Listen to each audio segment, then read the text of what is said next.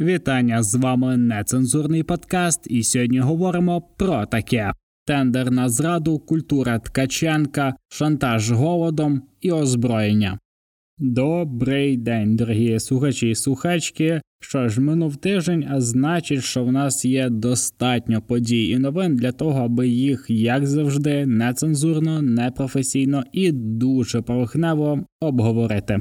Ну а традиційно перед тим як ми почнемо, обов'язково підпишіться на цей подкаст на зручних для вас подкаст-платформах, якщо ви ще не підписані, і порекомендуйте його своїм друзям. Це дуже сильно допоможе нам розширити свою аудиторію. За це вам дякую. І що ж, давайте зразу зразу будемо приходити до новин. Тому що є одна новина, яка ну дуже зараз на часі. Це звичайно, що наш незнищений міністр культури Каченко. Нарешті це сталося. Всіх вас вітаю, дорогі віряни. Справа в тому, що ну дуже давно ця людина потребує вже відпочинку. Він був призначений ще в 2020 році. В нього такий класний бекграунд з танців з зірками, з всяких розважальних шоу на один плюс один і не тільки колаборації з різними там Медведчуками, Оксанами Марченко. За фактом, Ткаченко не займався створенням чого-небудь, він просто брав і копіював. 11 років на 1 плюс 1 дали йому можливість просто брати і переймати різноманітні розважальні шоу, серіали, фільми,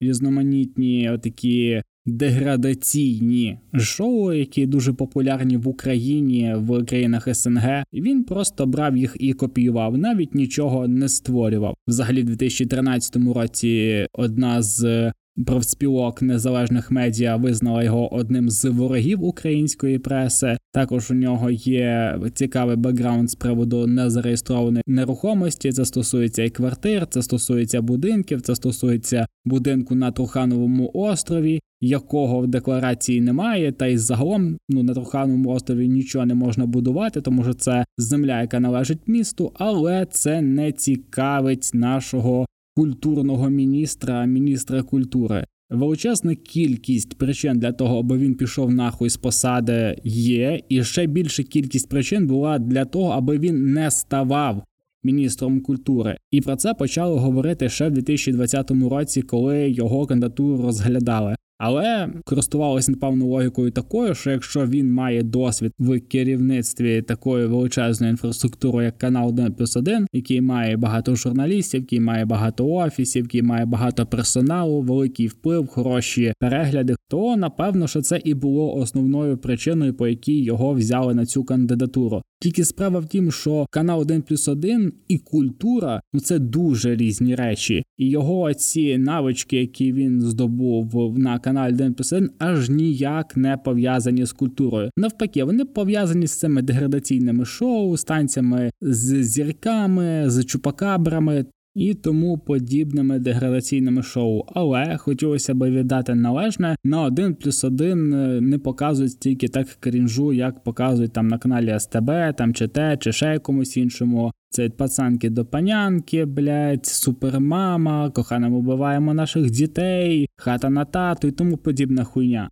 От як собі уявляють культуру наші власники телевізійних каналів, от що саме вони продукують нашим глядачам, людям, які ще до сих пір дивляться телевізор. Коротше, в цілому дізнатися про уявлення Ткаченка про українську культуру можна дуже дуже просто. Він сам це зробив. Справа в тому, що держава надіслала запит на створення відео різних матеріалів, це фільмів, серіалів, якихось роликів на 400 мільйонів гривень. На мою думку, це взагалі мізерна сума, якщо ця справа стосується кіно та серіалів. Подивіться на рейтинги і подивіться на бюджети західних фільмів. Тобто це реально смішні. Ціни смішні суми, що стосується тієї кількості фільмів та серіалів. І я справді вважаю, що потрібні і фільми, і серіали, і ролики, і різноманітний продакшн для просування цієї культури. Але справа в тім, що там є в будь-якому випадку багато зашкварних крінжових кінчених серіалів чи фільмів. Звичайно, що десь із поміж тих всіх 50-60 фільмів знайдеться може навіть щось хороше, якщо половину цього бюджету не спиздять, якщо напишуть нормально серіал, якщо людям це буде цікаво дивитися, бо запит на українське кіно, на українські серіали, на українську музику, в цьому на медіа контент українського виробництва є, і він буде, він буде триматися, він буде збільшуватися, він буде рости, але важливо не те, чи буде це український контент,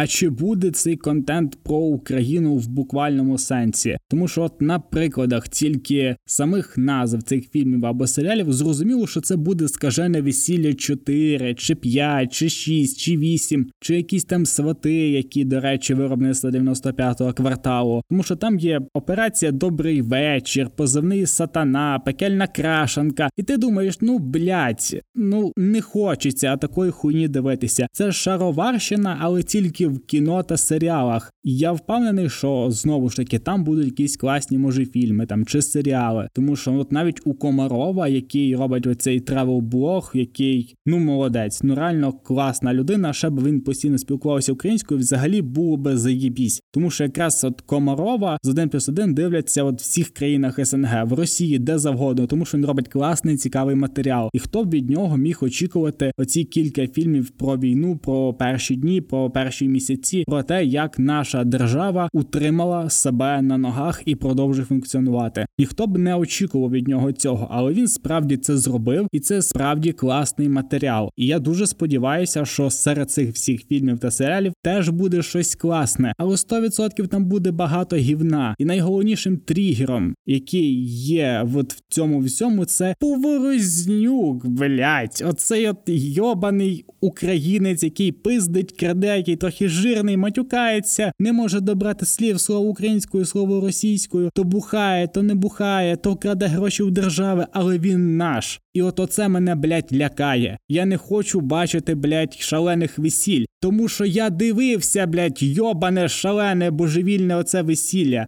Я дивився це не по своїй волі. Я їхав в інше місто, і в автобусі, в якому я їхав, був телевізор, і там показували якісь кінострічки. І однією з них було оце шалене весілля. Це найкрінжовіша, найхуйовіша реклама України, яка тільки може бути. Це не про весілля, це про жирних українців у вишиванці, які їдять блять вареники, кажуть: ой, лишенько, мамо, що це таке? Хтось говорить українською, хтось російською, і завжди українця грає блять один той самий. Василь Сердюк. Він класний актор. Він мені подобається. В нього класний типаж, класна акторська гра. Він дуже класно справляється з комедійними ролями. Але чому українці завжди ж зайвою вагою з вусами у вишиванці? Хіба блять отак виглядає Україна на думку Ткаченка, на думку Горбунова, цього тамади, який вже десятиліттями заробляє гроші на весіллях? Він бачить українців і український контекст, українські скажені весілля. Прошу пробачення, тому що я говорив шалене, воно насправді скажене. Він бачить оці весілля українців от саме таким. А ми, блядь, не так виглядаємо, ми не так розмовляємо, ми не ці речі робимо в реальному житті. І мені набагато більш приємно дивитися на якісь фільми Любомира Левицького, я не знаю, чи того самого Антоніо, який там зняв, е, що він там зараз є. Люксембург, Люксембург, мої думки тихі. Я хочу таке кіно дивитися. Хай воно буде з кимось недоліками, але воно буде про реальних українців, а не про цю радянську кальку з вареників весілля весілля, рушника, свині, горілки, сала, самогону і, звичайно ж, якоїсь їбучої бійки, блять. Але так нас бачить Ткаченко і оця вся величезна медійна група, інфраструктура, яка працює над цими фільмами та серіалами. Тут нам треба брати приклад з кого правильно з Росії, тому що Росія вже випустила оновлену книжку з історії Росії, де вже є тези про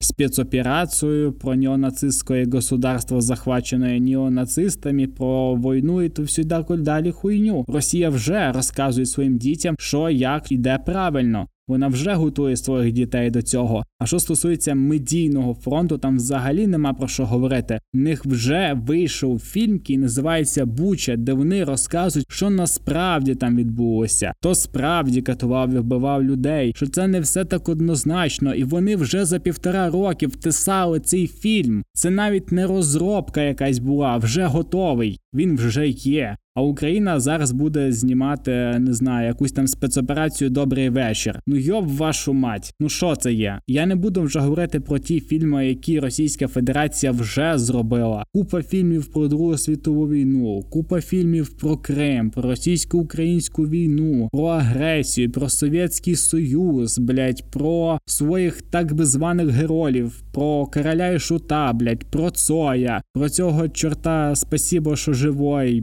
Бог його знає, як його ім'я. Коротше, вона ліпить своїх ідолів, вона ліпить своїх героїв, вона робить про них кіно і доносить ці думки за допомогою кіно своїм громадянам. Так само, як роблять Сполучені Штати, як вони в них кожен другий фільм це війна, кожен третій фільм там це якісь супергерої, тачки, ще якась херня. І в кожний актор вже хоча б раз знімався в якомусь ну поствоєнному фільмі. А в нас нема ніхуя цього. Ми, блять, не знаємо, де ми є. Що нам показати глядачам, що українцям розказати про українців, хто його знає. А може наступний міністр культури буде знати це.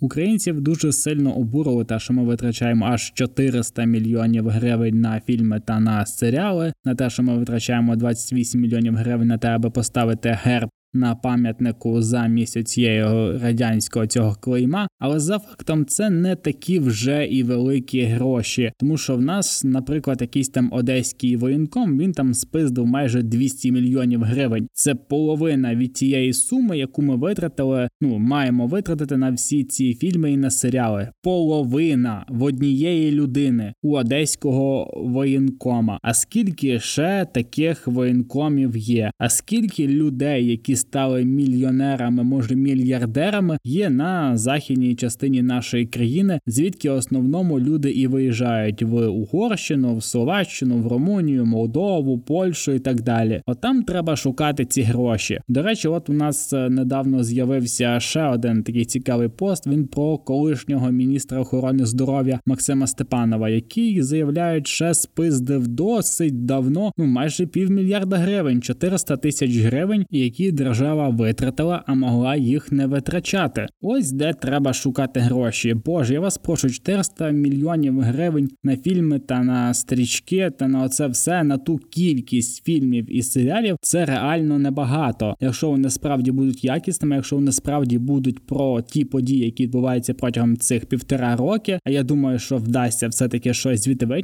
витягнути, то я аж ніяк не проти. Хай і поміняють герб, це теж невелика сума, достатньо всього ж 28 мільйонів гривень якихось, тому що ну у нас серед Києва стоїть цей величезний монумент, де чогось до сих пір є оця радянська символіка. Як валити пам'ятники Леніну, Сталіну і так далі, то ми можемо а знищити реальний герб на статуї, яку ми називаємо батьківщина мати, то чомусь до нас тут руки не доходять. Ба більше що це буде робитися не за державні кошти. Справа в іншому, в тім, що ми шукаємо гроші в якомусь кіно там чи ще десь. Хоча це тут, напевно, що більше фігура самого Ткаченка стригернула людей. Крім того, що в нас є величезна кількість мільярдерів, які стали мільярдерами саме за період війни, і одеський воєнком це поки що такий цап відбувало, тому що досить багато людей збагатилося. Треба ці всі гроші шукати там. Треба націоналізовувати російське майно, як той самий Абанк, про який ми постійно говоримо, але чогось ніяк Україна до нього не дістанеться. І от нарешті прийнято прийнято рішення про націоналізацію.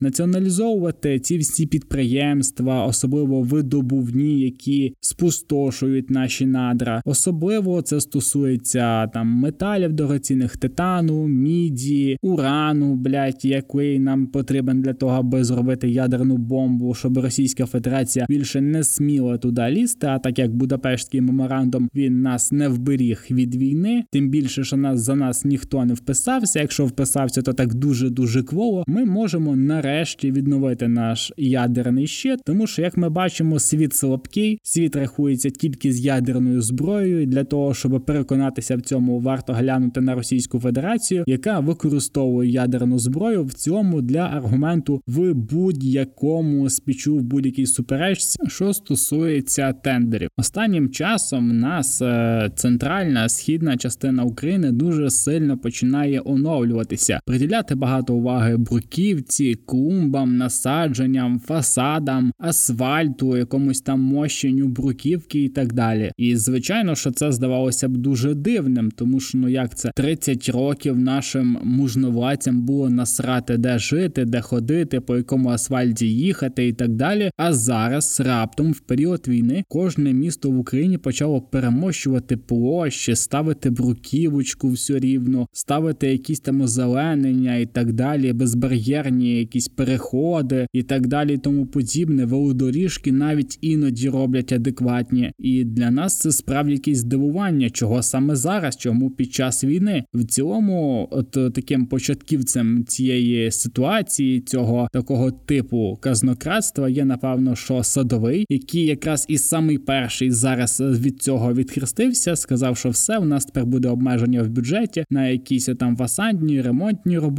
Решта, все ми будемо направляти там на військо. Хоча ця людина за його участі безпосередньої недавно там в Львові, всередині в ратуші, відкрилася кав'ярня чи то ресторан безпосередньо в ратуші в історичній частині міста, де була старенька ще австро-угорська бруківка. Там зараз вже якась нова українська плитка, яку треба буде перекладати, яка вже просідає. От в Києві недавно там Кличко перемощував плитку. В багатьох містах України зараз активно перекладають плитку і роблять тротуари, тому що це величезна кількість їбаних грошей. Це все йде за оптові ціни, які роблять е, буквально підприємства, які знаходяться в цих містах. Сюди закупляють однакову ту саму плиточку, бруківочку і перекладають по кілька разів по кілька років. І це все приносить величезні кошти. Я пам'ятаю, як я дивився прес-конференцію цього мера Москви Сабяніна. Та я дивився, тому що реально Москва виглядає дуже гарно, і мені це подобається. Мені імпонує те, як вона створена, що вона реально от створює уявлення у людей, що вся Росія отака сучасна, багата, якась така от новобудовна, гарно вилазена газончики, бруківочки, фонтанчики, все там є. А справа в тому, що там бруківка перекладається кожного сезону чотири рази в рік. І Себянін сам сказав, що це геніальний бізнес перекладати постійно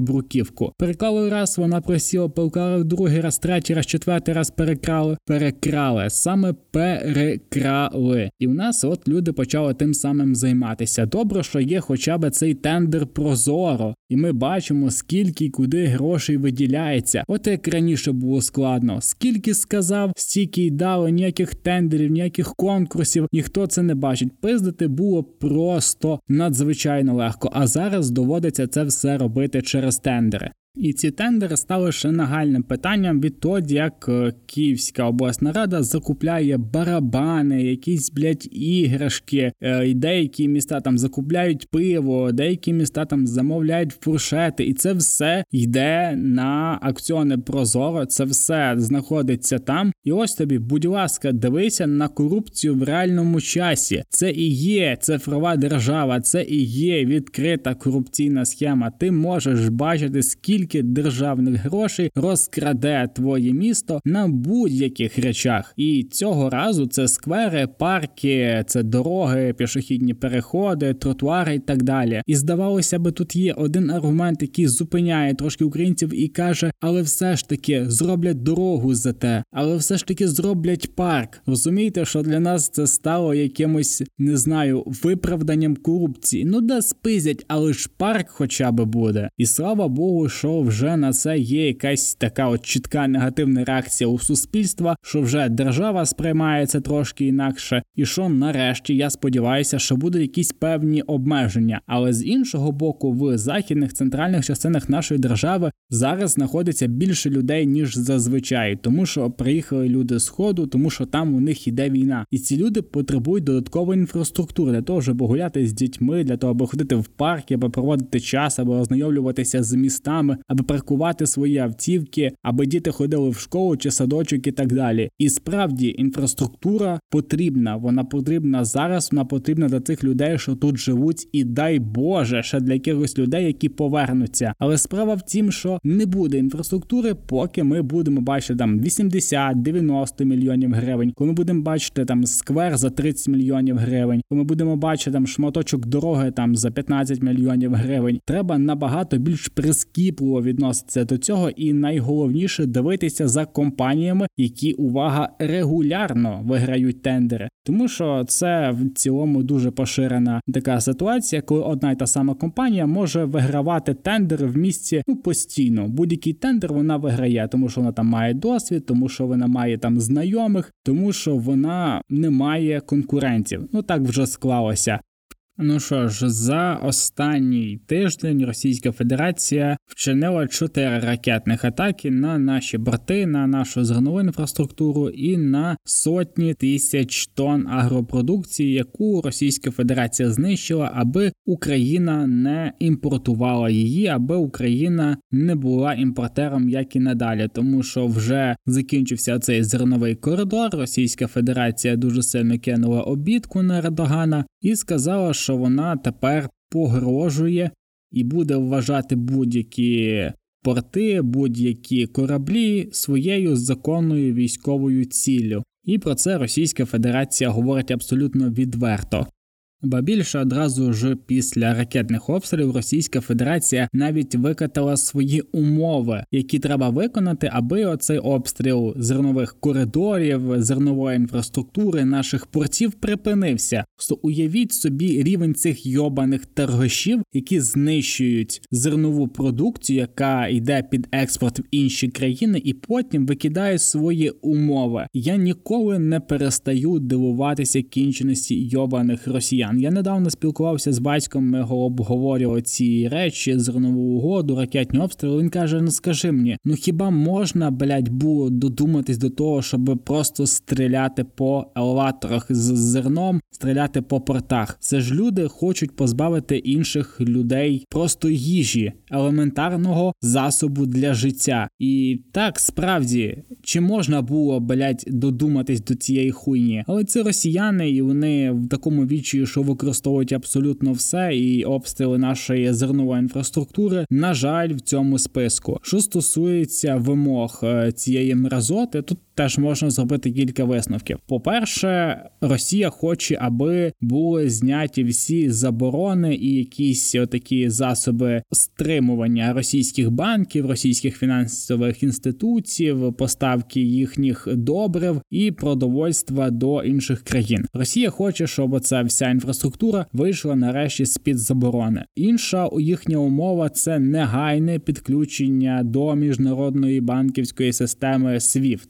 Хоча Російська Федерація стверджувала безліч разів, що взагалі SWIFT їм не потрібен, що в них все заєбісь, а тут чомусь це є однією з умов для того, аби Російська Федерація перестала нас обстрілювати, що звичайно не зміниться, якщо хоча б хтось піде на ці умови. А по-друге, Російська Федерація хоче, щоб їхнє зерно добрива вийшли нарешті з під санкцій і поступили на міжнародні ринки. А також вони хочуть, щоб відновилося постачання запчастин, комплектуючих для сільської техніки і для цього такої для цієї гаузі виробництва добрив в Російській Федерації. До речі, Російська Федерація так само казала, що їм це не потрібно, що у них імпортозаміщення і так далі. Але минуло тільки півтори роки, і Російська Федерація це вже висуває однією з умов. А ще у них є теж цікава умова, яка стосується вирішення питань з страхуванням російських портових суден. Пам'ятаєте, ми ще давно говорили про те, що російські суди просто не будуть зараз застрахованими, і без страховки багато різних портів просто не буде їх приймати в себе і не буде дозволяти здійснювати оці перевезення. Тобто Російська Федерація починає обстрілювати нашу інфраструктуру портову обстрілювати елеватори з зерном, нищити просто харчі, і каже нам, а для того, аби ми перестали це робити, потрібно вийти на світові ринки, так як це було раніше, так як це було до війни, продовжувати постачати свої добра, постачати так само кукурудзу, зерно, тому що Російська Федерація є теж одним з найбільших експортерів. Ми, якщо я не помиляюся, на третьому місці Російська Федерація здається, що на другому чи на першому. Там ще з Сполученими Штатами теж у них є трошки різниця. А от Російська Федерація виявляється, їй потрібно виходити на ринки, і виявляється, що відсутність страхування в суден теж працює. І Виявляється, що SWIFT теж потрібен Російській Федерації. О, якось е, дуже двояко Російська Федерація сприймає ці всі обмеження. Ну йобані торгаші, що можна ще сказати про росіян? Завжди оце таке якесь торгашеське, блядь, бережнічеське, отаке бажання виторгувати собі якусь умову, щось зробити, а ви нам за це, а ми тоді йобані, блять, сука, торгаші. Але знаєте, на контрасті з підривом Керченського моста, вже другим, де вже трошки більш серйозні, зараз він має ушкодження, і в той період, коли росіяни їдуть домой з Криму трошечки іншим шляхом, ніж Кримський міст, який був набагато коротшим. Українська сторона сказала, що ну тоді ми теж будемо сприймати ваші порти, сприймати ваші кораблі, ваші судна як законні військові цілі. І тут Російська Федерація сказала, що ми пірати. Уявляєте, що ми будемо топити їх, так ж не можна робити. Тільки в одну сторону, і навіть десь вже якісь там західні журналісти, так звані, оті, що на підсосі в Російської Федерації кажуть про те, що Україна не має права ні в якому разі. Вона що хоче погіршити от таку агроситуацію в всьому світі? Ні, ми не хочемо погіршити. Ми хочемо і далі постачати, як постачали. І якщо Російська Федерація буде намагатися знищити наші кораблі, ну що ж зробиш? І це якраз весь цей флот російський. Він весь піде нахуй на дно. Досвід у цьому нас уже є. Інструменти та засоби теж у нас присутні, тому от Російська Федерація так дуже нервово на це реагує. Якщо вона не хоче більше брати участь в цій зерновій угоді, то напевно, що ми обійдемося без неї. Інша справа у нас трошечки не налагоджена, поки що така поставка логістика через наші сухопутні території і кордони з країнами ЄС, Угорщина, Словаччина, Румунія і Польща, тому що пам'ятаєте, там в Польщі трошки складно. Вони виходили на якісь там протести, мітинги проти українського зерна, заявляючи про те, що українське зерно обвалює якось їх зерновий ринок. Хоча насправді це якась якась маячня, як може виходити українське зерно на польський ринок, якщо воно там просто йде транзитом. По-друге, польські фермери кажуть, що от вони в гірших умовах, хоча вони не їздять на комбайнах по замінованих полях, а Україні потрібні просто логістичні коридори. І я сподіваюся на більший прорив, от на контрасті з цим відсутністю цієї зернової угоди на наші сухопутні коридори і на наших партнерів. Ну якщо вони не хочуть знову таки таки голоду, не хочуть проблем в іншій півкулі нашого світу що стосується Китаю, наприклад, тому що Китай був найбільшим імпортером зерна за період цієї зернової угоди на другому місці Африканські Республіки, і там трошечки Європки. І я бачу, що Росія хоче нас якось витіснити звідси. Хоча я думаю, що через тиск Китаю, через якісь певні от потреби Китаю, Російська Федерація десь трошки піде на поступки, десь буде не помічати кораблі, або буде просто спостерігати за цим. Днями також був вже черговий Рамштайн. Ми отримали черговий мільярдний пакет військової допомоги від Сполучених Штатів. Насправді це вже якось і не так багато, тому що ми там кожного тижня отримаємо 200, 400, 500 мільйонів доларів. Зараз ми за один раз отримали 1,3 мільярди доларів. Там немає нічого такого надзвичайного, що би нам хотілося. Це все для того, аби підтримувати теперішній наступальний потенціал, який знаєте працює. Він реально в тих складних умовах з величезною кількістю укріплених районів, мінних полів, які для нас є основною проблемою через ту величезну кількість російських піхотинців, які знаєте навіть зараз зібрали 100 тисяч своїх вояк і намагаються якось навіть наступати на фоні нашого контрнаступу. І з цим всім треба боротися. Слава Богу, що так вчасно в нас з'явилися касетні боєприпаси, тому що вони вже ефективно працюють на території нашої країни. Ми отримали от зараз 4 ЗРК Насамс і боєприпаси для нього. Звичайно, що 152-гі артилерійські снаряди, які нам необхідні протитанкові ракети, бензовози, машини, машини для евакуації, свічблейди і багато інших різних безпілотників, а також засоби радіоелектронної боротьби. Це все нам необхідно, і ми навіть почули тезу стосовно того, що літаки, авіація вже може з'явитися до кінця цього року, але чомусь вони, наче не зроблять сильних якихось змін на полі бою і так далі. Послухайте, ми робимо надзвичайні зміни навіть з тим, що в нас немає, навіть з тим, що нам не постачають. Що є в Російської Федерації, уявіть собі, що буде з нами, коли ми будемо мати хоча б такі старенькі F-16, про які ми так довго говоримо. І ми ще не знаємо точну кількість цих літаків, тому що ну нам, ну дай Боже, знаєте, чим більше, тим краще. А зараз почнеться це шмаркотення з ось вам два, ось вам два з половиною літаки, а там цей, а там не використовуйте оці боєприпаси, там не використовуйте інакші боєприпаси і так далі. Також є дуже важливим питання стосовно озброєння цих літаків. F-16 – це багатоцільовий винищувач. Він несе на собі багато різного озброєння, і нам вже зараз потрібно проговорювати тези цього озброєння. Тому що ми знаємо там наших партнерів. Зараз там дві ракети, там три ракети. От вам літак, а от до нього купіть боєприпаси. а Вони будуть ще через півроку. І треба ці всі питаннячка вже швиденько закривати. Ну що стосується Росії, там зараз теж відбуваються дивні дива. Знаєте, що здається, що з Пригоджином розібралися. Зараз ця вся наволоч дислокується в Білорусі.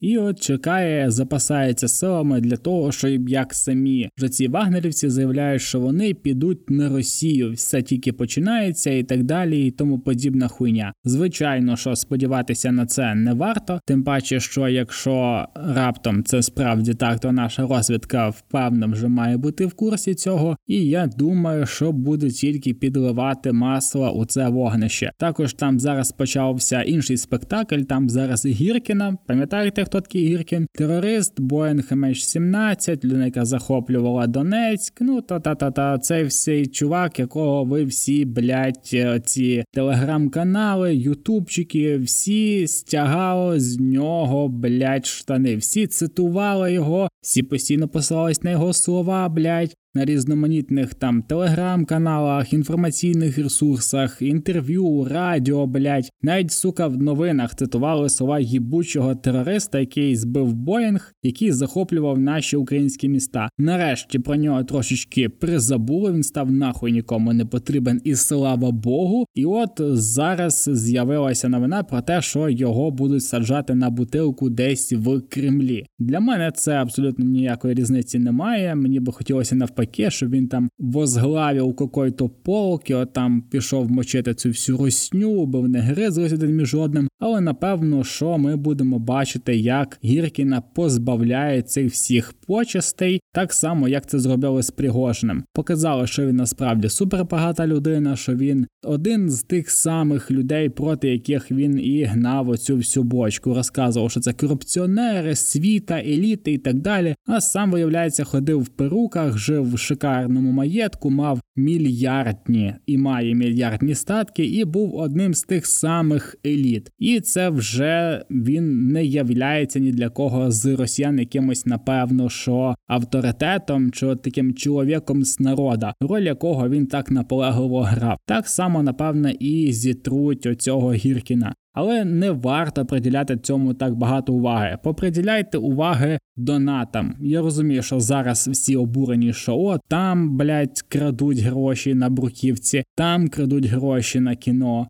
Там купляють якісь барабани, блядь, там одеський воєнком заробив, блядь, 200 мільйонів гривень з ніхуя. Але що зробиш? Нам треба допомагати армії. Якщо ця наволоч краде, то ми повинні допомагати і притягувати до відповідальності цю наволоч. Тому, будь ласка, беріть участь в донатах, допомагайте армії, допомагайте озброєнням, допомагайте всім, чим можете, волонтерте, купляйте корм для собак, купляйте мавіки, просто кидайте хоча б кілька гривень.